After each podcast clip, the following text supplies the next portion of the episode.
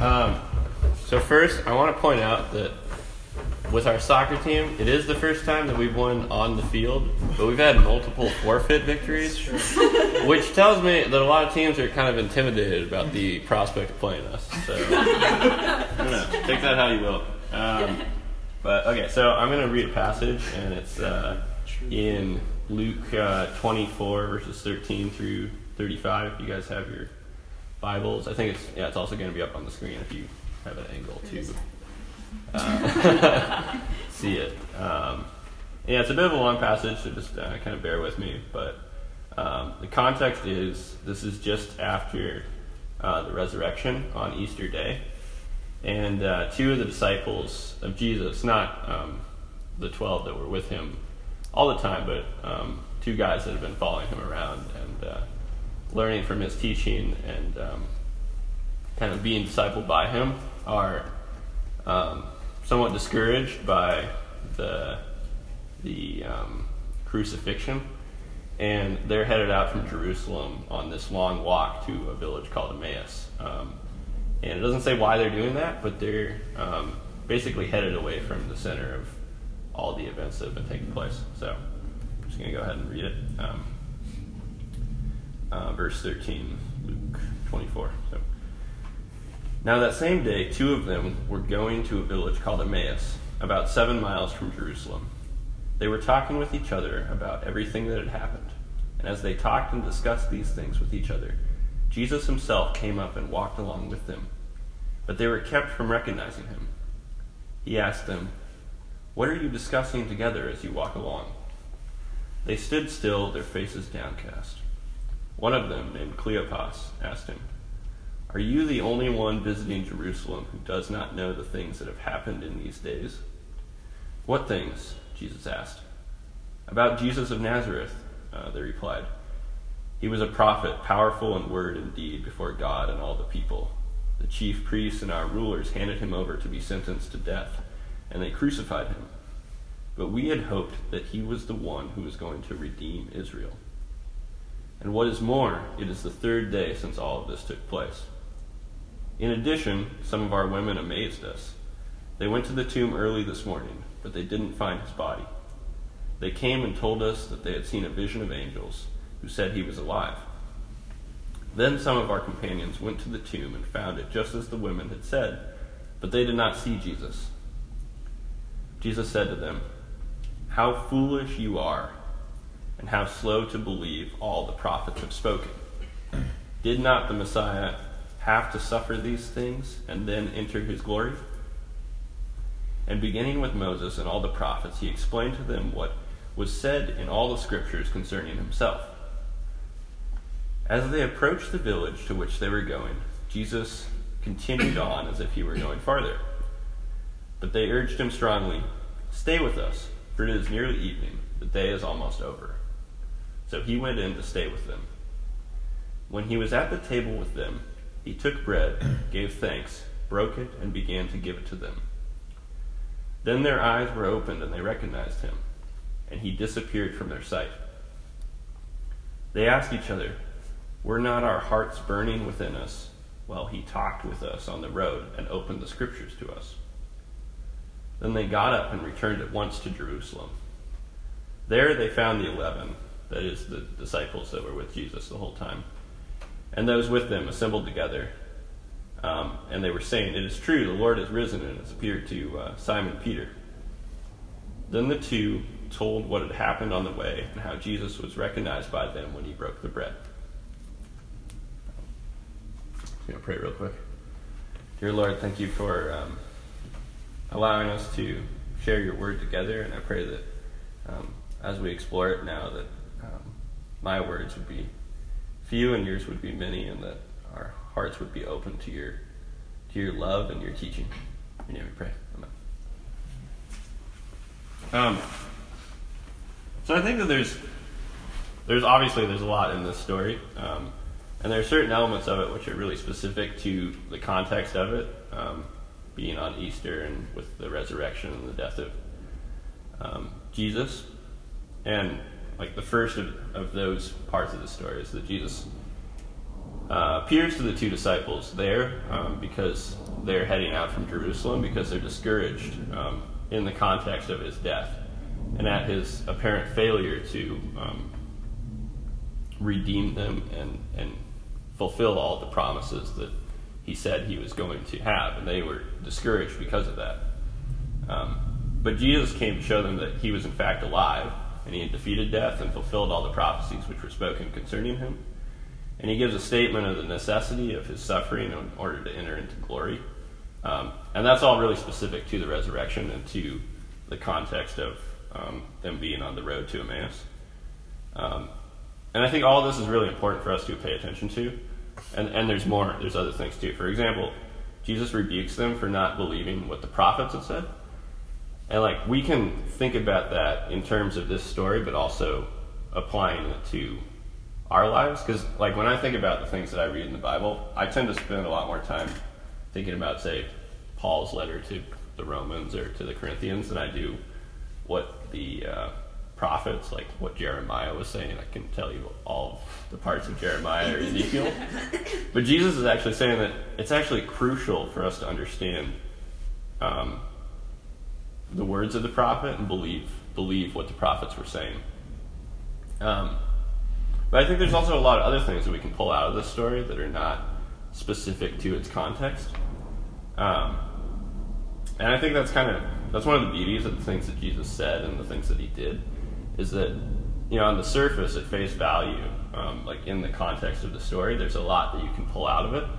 But there's also he also speaks in a way and, and does things in a way that we can think about them in terms of contexts or situations that are really different from the ones that he's talking about, and we can get a lot out of that. Um, and this story is no exception to that.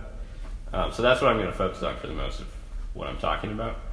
Um, but I just want to say before we jump into it that we've got to be really careful when we do that because we don't want to add anything to what Jesus is saying or um, kind of take him out of context or say things that he's not actually talking about. But anyway, I'm just going to jump into three things that we can kind of pull out and apply to our situations here today. Uh, so the first is that there's going to be times in our life, in our lives, when uh, we're on the road, not the road to Emmaus, but the metaphorical road, and um, we can't really tell where Jesus is, or we can't tell how he's working, or what his plan is. Um, I mean, if you think about where those two disciples were in that moment, they probably had watched firsthand as Jesus was um, tortured and ridiculed and finally pinned up on a cross where he died by um, crucifixion, which is death by asphyxiation because you can't lift yourself to take a breath of air. And he was hanging from like a rough hewn tree with spikes through his hands and feet, which I I've studied a little bit of anatomy at Georgetown, and there's a lot of bones in your hands and feet, um, and it's kind of unimaginable what it would feel like to have a big spike about that big go through the center of your palm on both sides, and then your feet as well.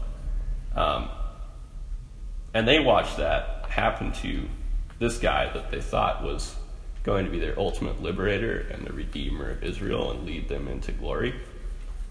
And then, three days later, um, some women who were with them went to his tomb and said that he wasn't there and that they saw a vision of angels. And these guys really didn't have any idea what was going on, and they were really dejected, and they had lost hope in the situation. And you know, look, I've never had a time in my life where Jesus has like died and I didn't know what was going on. Um, but there's plenty of times where I've had plans and I've been in situations um, where I thought I knew what was going on and thought I knew where that situation was going, and things weren't working out that way, and they weren't working out at all, and that can be really discouraging. Like that can really get you down. Um, for instance, when I was a senior in high school, I had two of these things kind of going on at once. So the first was that, okay, so I thought that I was going to graduate high school top of my class and I was going to go to a great school and I was going to change the world. And then, like, on the back end, my family was going to be this loving, supporting family that was going to um, be there with, with me the whole time, and it was just going to go really well um, because that's kind of how I grew up. Um, but it turned out that I applied to a bunch of schools, and um, I did not get into any of them my senior year. Um, I got rejected by most of them outright and got waitlisted by Georgetown and uh, University of Chicago. And then a few weeks passed, and then I got rejected by Chicago. So Georgetown was the only one that I had. I didn't have any safety schools, and like my AP Lit teacher started posting the acceptance letters from all my friends on the wall of our classroom. So I'd come in each morning to school and see all of my friends getting into Columbia and St. John's and the University of Montana and Santa Clara and all these schools. And I was the only one in my entire class that didn't have that. Um, and at the same time, my, my brother um, was kind of going really downhill. Um, he had got involved in drugs and he, he ended up, he started selling meth um, out like from my parents' house. Um, and I won't go into all the details of like how that happened and, and what what that was like, just because I want to kind of respect his privacy somewhat. But um, I'll just say it was like a really crazy situation and a pretty dangerous one at times. Um, so things were like on both ends. My life felt like it was crumbling at some point, and it wasn't turning out the way I wanted it to, and it didn't feel at all like it was working out. And, you know, it kind of turned around a little bit when finally, after I had graduated in July, I got into uh, off the extended wait list. I got a call from Georgetown, and I got into school there, um, or I'd been accepted, and I ended up um, taking my place at Georgetown. I was like, okay, I'll come, um, but I was I had serious reservations about coming here because um, right after I got um, accepted, my brother was got thrown in jail and like I had like major reservations about flying across the country and leaving my family state in that really kind of fragile situation where I didn't know where that was going to play out. Um, and those those months they felt really really long. Like it felt like it dragged on forever, and I had no idea what God was doing. And I like I remember praying a lot, but being pretty sure that things were going to turn out terribly and like I had basically zero hope at that point. Um, and I was reading, I was reading this story um, the other day, and I was, I was kind of wondering like how much longer and more hopeless did that short journey from Jerusalem to Emmaus feel to those two disciples on the road? Because like things in my life weren't turning out right, but I still had like lots of things going on, whereas their entire hopes and the the entire their entire reason for living felt like it had just been crushed by the crucifixion of Jesus. And they didn't understand yet that the uh, resurrection had happened. Um, so, anyway, my, my life kind of turned around, thank God. Um, my brother, he got out of jail and got clean and um, is doing actually really well now. And I've repaired my relationship with him somewhat. And I'm finishing up here at Georgetown, obviously. Um, senior year, and like I've I've really loved Georgetown. I've made super close friends with a lot of you guys in this room and a lot of other people, and um, life turned out well. Um, so I think in a similar way to the way that Jesus met the disciples on the road, God met me in my situation at Georgetown, and I think um, that kind of gets into my second point, um, which is that God will eventually meet us on the road, and He'll encourage us to believe. Um, so while the two disciples they were walking out of Jerusalem, which is kind of the symbolic center of God's kingdom, um, while they were walking away from everything that had happened and all of this the situation that had kind of crushed their hopes, Jesus came up and He walked along beside them, and He met them as they were walking away and as they were without hope, and He listened to what they said, and then then he told them exactly what they needed to hear in that situation, which is not necessarily what they wanted to hear. The first thing he does is that he rebukes them for not believing. He's pretty harsh with them. Um, and for not remembering all the things that he had said and he'd done, um, and all the things which they knew from their uh, religious education that the prophets had said and done. Um, and then from there, he proceeded to kind of teach them, and um, they say later that this made their hearts burn. So he he totally changes their perspective and makes their hearts burn with hope and faith. I think that God will eventually meet us on the road and encourage encourage us to believe. It doesn't mean that all our problems are going to be solved by believing in God. It doesn't mean that life's suddenly going to get easy um, and that pain's going to go away and God will give us the things that we want, like money and power or popularity or whatever it is that we're looking for, security. Um, and I actually, I actually get pretty uncomfortable when people start talking about like really crappy things that are happening and saying that like God's at work there, because like yeah, that's definitely true in some sense, but like what does it really mean to say, oh well, that's God's plan? Um, I I don't know. I just sometimes I think that's a little bit of a flippant way of approaching situations. Um, but what it does mean um, that God will eventually meet us on the road is that God shares His love with us, and He works in our hearts, um, no matter what the situation is. And it means that we might know what we might not know what the future holds or how the situation is going to shake out, but we do know who's ultimately in control, um, and we can take comfort in that that God's got us. And that, I, I believe, um, is infinitely greater of a gift than kind of the immediate things that we usually seek out. I mean, then finally, what he did is that he, he fellowshiped with them by inviting them into community with him and by just sharing a meal with them. Um, so, by breaking bread with them, he, he revealed who he was in that moment. Um, and he also reminded them and reminded us and everybody who's um, read this story and heard the testimony of these two believers um, he reminded them of what, what was said at the Last Supper. I, I, think it's really cool that um, it's in the act of simply like sharing a meal with two of his friends that he revealed who he was and um, what his love was for them. And, you know, when Jesus met them on the road and started talking with them, they still didn't know who he was. Um, so for most of for most of this scene, they don't know who he is yet. Um, and that kind of gets me into my final point, which is that we don't always know how God's going to look um, when he meets us in the places that we're at. So God reveals himself to us in different ways and loves us in different ways. Um, so if you take Paul, for example, God came down and he blinded him on the way to Damascus while he was riding on a donkey, um, which I think is a really cool story uh, for a lot of reasons. Um, and Paul, in that moment, wasn't even looking for God. Um, God presents himself to Paul, and in a way that could not be ignored. And that's pretty different from on, on the road to Emmaus when he simply walks up and starts talking to them.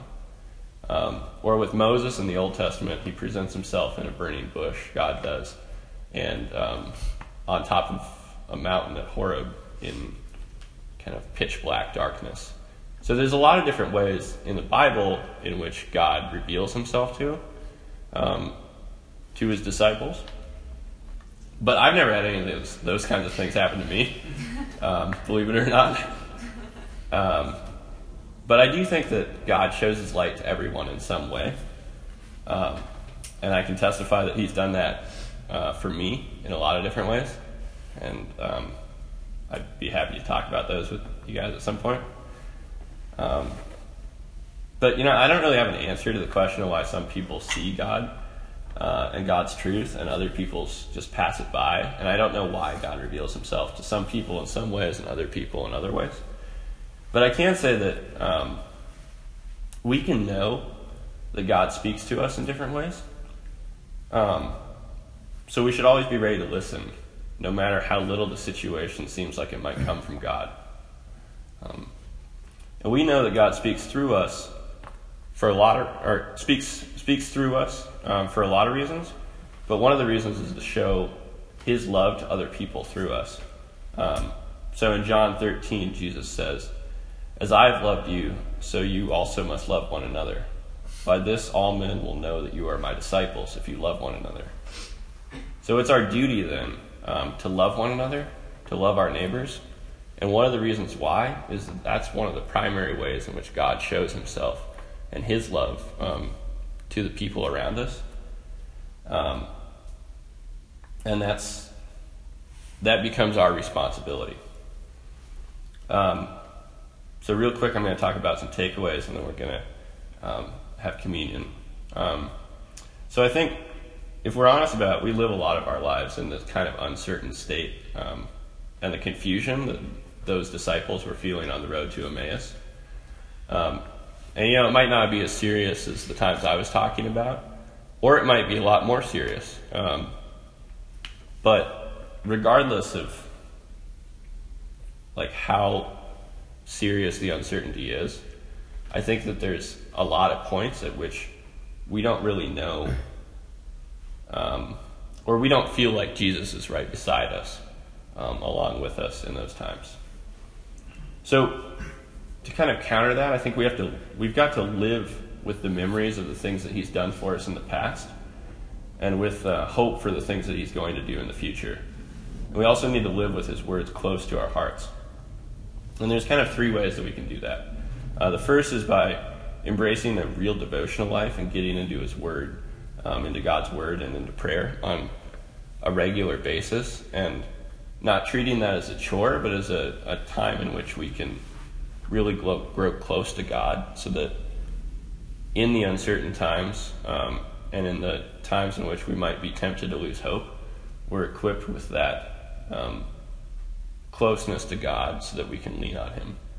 Um, we can also do it by embracing real community in our life groups. Um, I think it's cool. I, I know most of you guys, and I know which life groups you're in, and I think it's really cool the way um, those have really come together and built friendships that are important um, because you know friendships are fun and, and there's a lot of good stuff that comes out of those regularly, but the kind of deep relationships that I've been able to build in the life groups I've been in, and the kind of relationships that you all have been able to build with the people in your life groups, um, is just really cool to watch because in those uncertain times you can lean on each other. Um, and then finally, I think we have a real responsibility to show God's love to the people around us because chances are they're they're on the road in the uncertainty and the um, kind of despair maybe that we sometimes feel we are as well.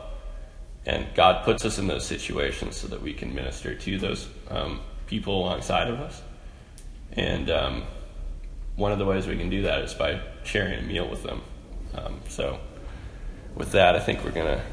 Um, I'm gonna turn it over to Kai to. Uh, is going on communion, but I'm just to read real quick the uh, last bit of this passage one more time.